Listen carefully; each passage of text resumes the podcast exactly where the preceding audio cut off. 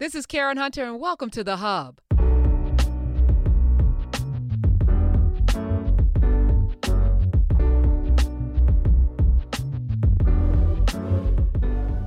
In the early 1920s, a man came to the United States onto the scenes with a boldness that hadn't been seen in a while, and he was preaching Pan Africanism. He was saying, Black Americans, come home, come on home, come back to Africa. This was a man who hailed from Jamaica, but understood the power of the continent of Africa. And if all black people throughout the diaspora saw one another as brothers and sisters, what a powerful, powerful unit we would be.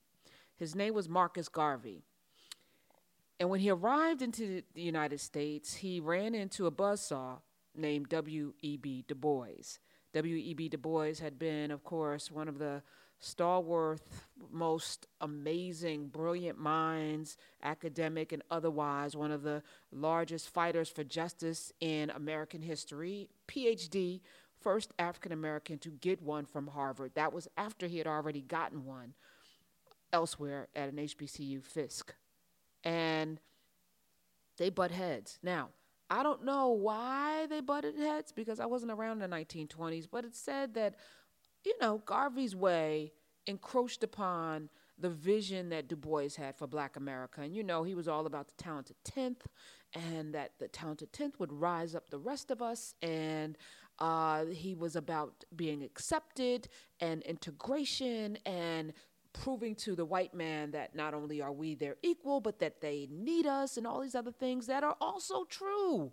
Also true. I wonder if Du Bois spent less time putting banana peels down for Marcus Garvey and actually worked with him, I wonder what where we would be right now. I wonder what would happen if they worked towards the common good using their individual unique talents for the betterment of black people and thus the betterment of the world. Some even say that Du Bois and the NAACP, which was one of the organizations that he founded, as well as the Crisis newspaper and others, um, might have been instrumental in what eventually led to Marcus Garvey being arrested, imprisoned, and deported. But guess what happened over the next 30 years? So Marcus Garvey is back in Jamaica and he eventually dies. And Du Bois discovered that Marcus Garvey and his mission and his vision might not have been so bad after all. As a matter of fact, he had become increasingly disillusioned with this thing called democracy in capitalism. And he felt that this system in America could never serve as black people or see black people as equal. And he ran towards communism and he was looking globally. And as he traveled all over the world, he was changing his viewpoint and changing his strategy. While visiting Ghana in 1957 to celebrate its independence, Du Bois and Kwame Nkrumah became great buddies. And if you don't know who Kwame Nkrumah is, maybe I'll do a podcast on him one day because he's amazing and one of the most brilliant minds the world has ever seen. Rest his soul. They they got together, and he came back in the 1960, in 1960 to be exact, where he spoke with Nkrumah about the creation of a new encyclopedia because you know Du Bois was an academic uh, of the African diaspora called the Encyclopedia Africana. Now, if you have not read The Negro by Du Bois, it is one of the quintessential pieces, along with Carter G. Woodson um, and, and others, uh, Tom Burrell being the most recent, which kind of gives a breakdown as one of the best history pieces of black people I've ever read. And it was written way before anybody listening to my voice was born. But check out that. But he wanted to do an Encyclopedia Africana. In 1961, Ghana notified Du Bois that they had appropriated the funds to support this encyclopedia project and that they invited him then to come back to Ghana and manage the project. In October of 1961, at the age of 93, Du Bois and his wife traveled to Ghana to live there and to work there. And in 1963, the United States refused to renew his passport. So he became a Ghanaian citizen.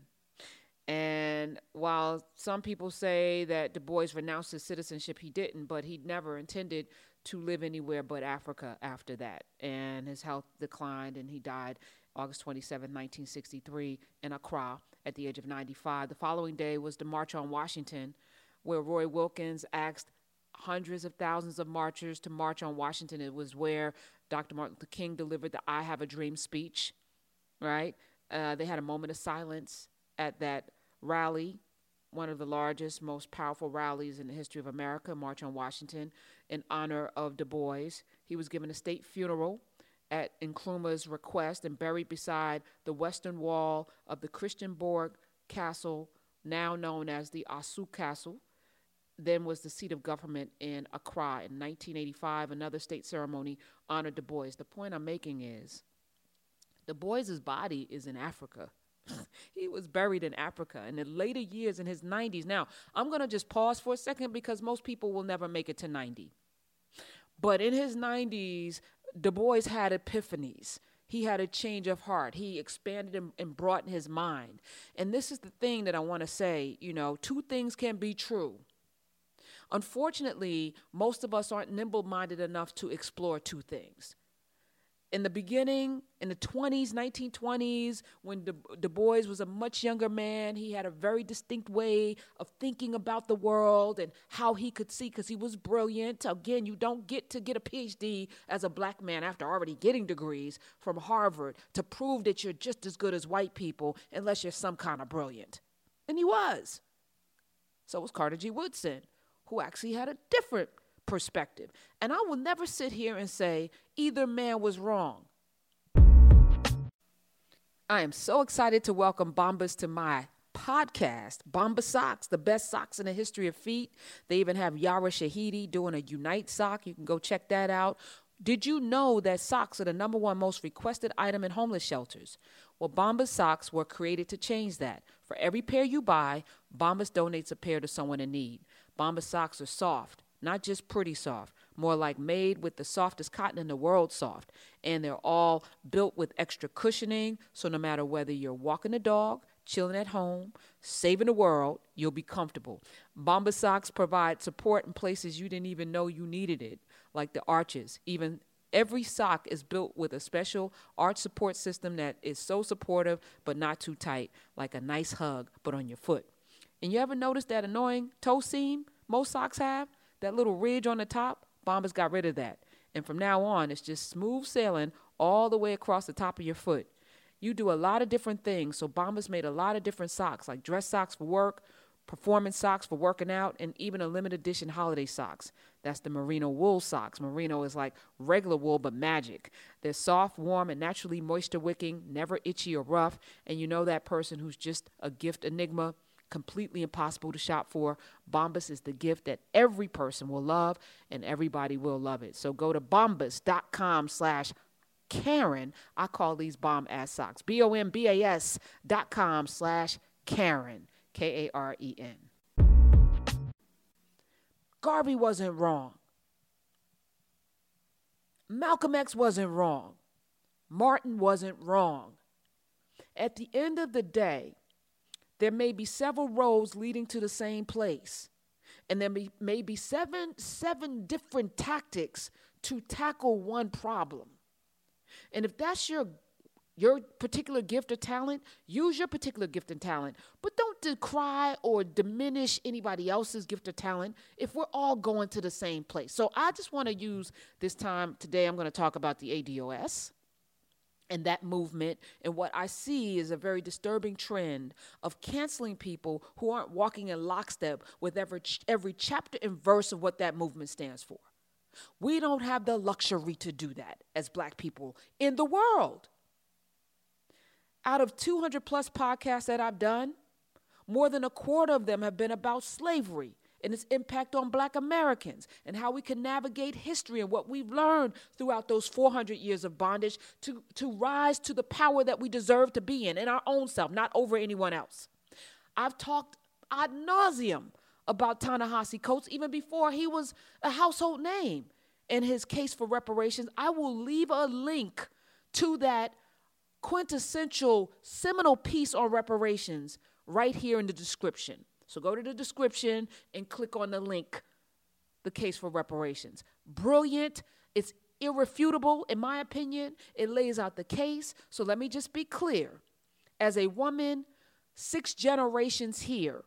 My first ancestors on both sides arrived in the bottom of the holds of ships. My mother's family, Georgia, which might have been one of the most brutal slave states in this union, and my dad's family, Florida, and then South Carolina.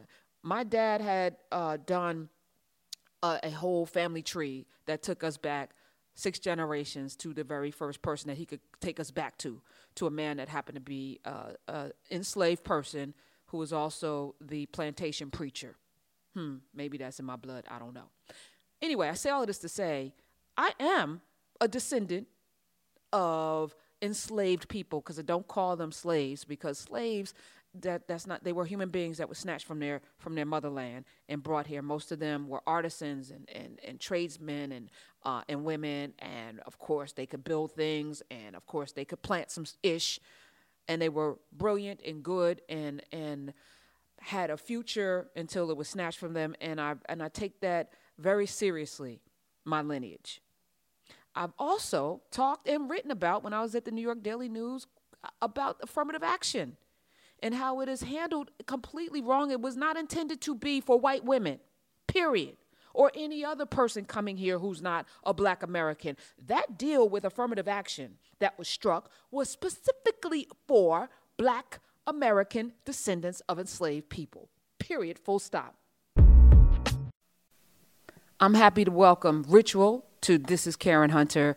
It is amazing to have a partner that is so innovative. You know, I'm all about people being healthy, wealthy, and wise, but you can never really eat enough kale salads and drink green smoothies to get all of the nutrients that you need. So, Ritual is obsessively researched vitamin for women.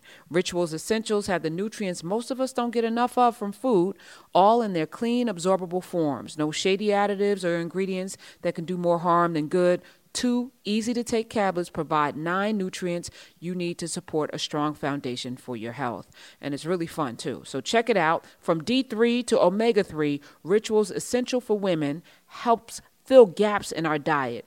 Their no nausea capsule design is gentle on the stomach, and there's a mint tab in every bottle to keep things fresh so you don't get that fishy aftertaste common with most omega 3s. But they have a lot of products, and all of the products are vegan friendly, sugar free, non GMO, gluten free, allergen free ingredients, and the sources are out there for the whole world to see. I mean, literally, you can see what's in the pill. You can see it. It's little, you can see everything that's in there. So check it out. Subscriptions are easy to start. They deliver every month, no strings attached. And with your first three months, you get 10% off when you go to ritual.com slash hunter, ritual.com slash hunter, 10% off your first three months. Now, that's what I believe. I believe black people are owed, black American descendants of enslaved people are owed reparations. The method in which I carry forth every single day is yes, that to me is common sense. It's a no brainer. When it happens, how it happens, that it happens, yes. That's not my particular fight. I'm not going to be a crusader. I'm not going to be out there in the streets, but I'm here. And I have I've talked about it and I will continue to talk about it. Now, while that susses out, I also believe that two things can be true. I'm not waiting for this government to give me anything. I'm not waiting for people who have never done the right thing to do the right thing. What I'm going to do is get up off my rusty dusty and get out there and make them by being excellent and by building things. I'm not asking for a seat at your table. I'm building my own house with many seats. I'm not asking for your crumbs. I'm a baker. I will bake my own cake. I have my ingredients. Thank you very much. And if more people, while you, if you want to fight for reparations, please do so. But don't downgrade or denigrate or wag your finger or cuss people out and call them names if they're not doing it the way you want them to do it. That's stupid and wrong on so many levels, and it shows a level of immaturity that you don't expect from people who are leaders. Now, I'm to say something, all right? one of my greatest inspirations is uh, Dr. Frances Cress Welsing. She wrote a thing called the ISIS Papers, and it was a thing. It was a thing, thing, thing, thing, thing that came poured out. This was a woman who was a psychiatrist, a medical doctor who was of three generations of medical doctors in these United States of America. That had to be some kind of powerful DNA. She coined a phrase, the global majority. And in her book, The ISIS Papers, the first time I ever laid eyes on that phrase, the global majority, but it resonated in my spirit, she posited what would happen if black people all throughout the diaspora saw themselves not as minorities, not as less than, not as these people that are set aside, but as majority, because that's what we are the global majority. And what does that mean when we walk into that? How do we carry ourselves? How does the world treat us? And so, again, while you, descendants of, Af- of African enslaved people here in America, fight for reparations, and you should, we should, at the exact same time, to deny anyone else throughout the diaspora anything, to, to call them anything other than brother, is to undermine the very power that we all seek to have for ourselves, not over anyone for ourselves, all right? So I need us to do better. And as I look at the disrespect, the colonization, the genocide, the pillaging of our lands and our peoples, we don't have the luxury to parse out who gets to come and who gets to stay. Two things can be true. We can fight for reparations here in America at the exact same time, come together globally. And I'm going to bring you back to W.E.B. Du Bois and Marcus Garvey. Had they done that in the 20s and 30s, maybe we wouldn't be sitting here today talking about this now. And and and again, it took W.B. Du Bois a long time to come around, but at 90, he saw the light and is buried right now in Ghana. Muammar Gaddafi understood that organizing African nations was a power play. He had billions of dollars, oil rich country in Libya, mm, and might. And he had the ears of a lot of African nations, and they were coming together. And he decided to talk about, hmm, a wor- one African currency. And as they traded and bought oil, to not use the American dollar because they don't have to. Because as a nation full of everything everybody wants, from oil to gold to diamonds to lobsters to you name it, all kinds of rubies and lumber and everything. Why do we need to use this flimsy paper? That, that was what Gaddafi said. Gaddafi's not here anymore. And I'm going to say this to say the world knows that that's a power play. The world knows what would happen if 54 African nations got together and the rest of the diaspora, because there's no world without black people. There's no power without black people and her resources, right? So as I watch social media and other media draw lines in the sand around who gets to come and who doesn't, who's black, who's not black, who's really black. We're going to cancel people and not go to movies because the person starring in it is not American black and this and this and that. They're watching and they're laughing because they know what Sun Tzu knew that the best tactic in war is to divide and conquer. And what they're laughing at is that they don't have to lift a finger to do it because we've been conditioned for 400 years to do the work for them. Can we stop doing that? Can we stop? I'm going to talk about um, Harriet probably in the next podcast the movie because I haven't seen it yet. So I don't feel comfortable talking about something I haven't seen because um, only tiny people with very small intellect and big egos would talk about something with a lot of passion that they haven't seen. So I'm not going to do that. But I will say this about Cynthia Erivo, who tweeted something, and I'm actually going to read her tweet so that y'all can have perspective on it because I think it's important that we know what we're talking about. So in 20- 13, Cynthia Erivo tweeted with some guy named Joel Montague, who I don't know, and I'm not going to look him up, but they had a back and forth exchange. And I think they were talking about music or something and blah, blah, blah. And so she says something to the effect of, um, you know, I suppose I'm going to read the actual tweet. No, it was January 26, 2013, when she was, because she's 32 now. So she, that was six years ago. She was 20 something.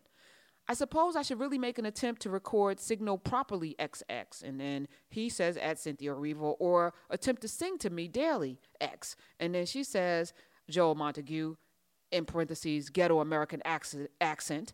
Baby, you know I gotcha. I'ma sing it to you, but I still gotta do what I gotta do. You feel me? And it's all these misspellings or whatever. And black people deservedly were like, hey, chick, wait a minute. What are you doing? What is this? What, what is this ghetto American accent? What, who are you?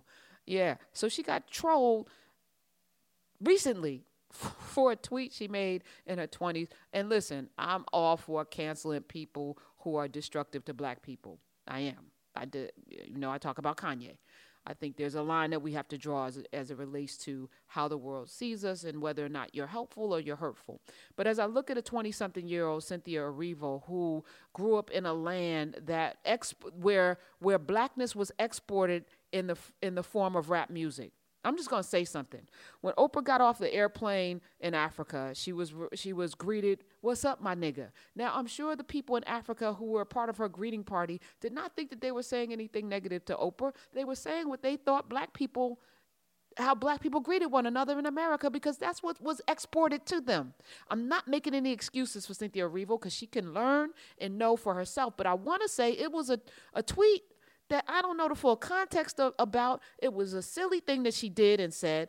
But six years ago, we're canceling a woman and not watching a movie for something that she has since apologized for, talked about in interviews. I don't care about her personally. I don't know her. I don't know her. She's an actress. She's an actress. But I want to say this I'm bringing this up for a reason. When we talk about music, when we talk about art, when we talk about all of the things that we put out into the universe and all of this negative bullcrap that goes on on social media, people are watching. And they are making assumptions and coming to conclusions about how black people relate to one another. We are feeding people what they're then coming back to us with. And I'm saying that we bear a responsibility for the way in which people perceive black Americans. Can we do better? I think we can. More importantly, we need more art in the world to show more different ways in which black people show up in the world, whether it's Watchmen, Underground, uh, Scandal, or, or How to Get Away with Murder, or Grey's Anatomy, or all of the myriad movies that are coming out right now, from Black Panther to you name it, Dolomite, that there are many different ways in which we are we are perceived because we are now more vigilant with our own images. From Shonda Rhimes to Kenya Barris to Tyler Perry to Ava DuVernay, we are controlling our destiny to um, Issa Rae to, um, I mean, I get Donald Glover and Childish Gambino. We have to control the narrative and we have to control how we're seen and perceived. But more importantly, if we disagree with the how, let's never disagree around the who. We are each other's keepers and we are each other's brothers and sisters. And yeah, brothers and sisters may argue, fuss, and fight, but at the end of the day, we all have a common goal. So let's act like it. That's how I feel about it. Let me know what you think. Follow me on Twitter at Karen Hunter. Use the hashtag podcast at Karen Hunter, hashtag podcast. And until next time.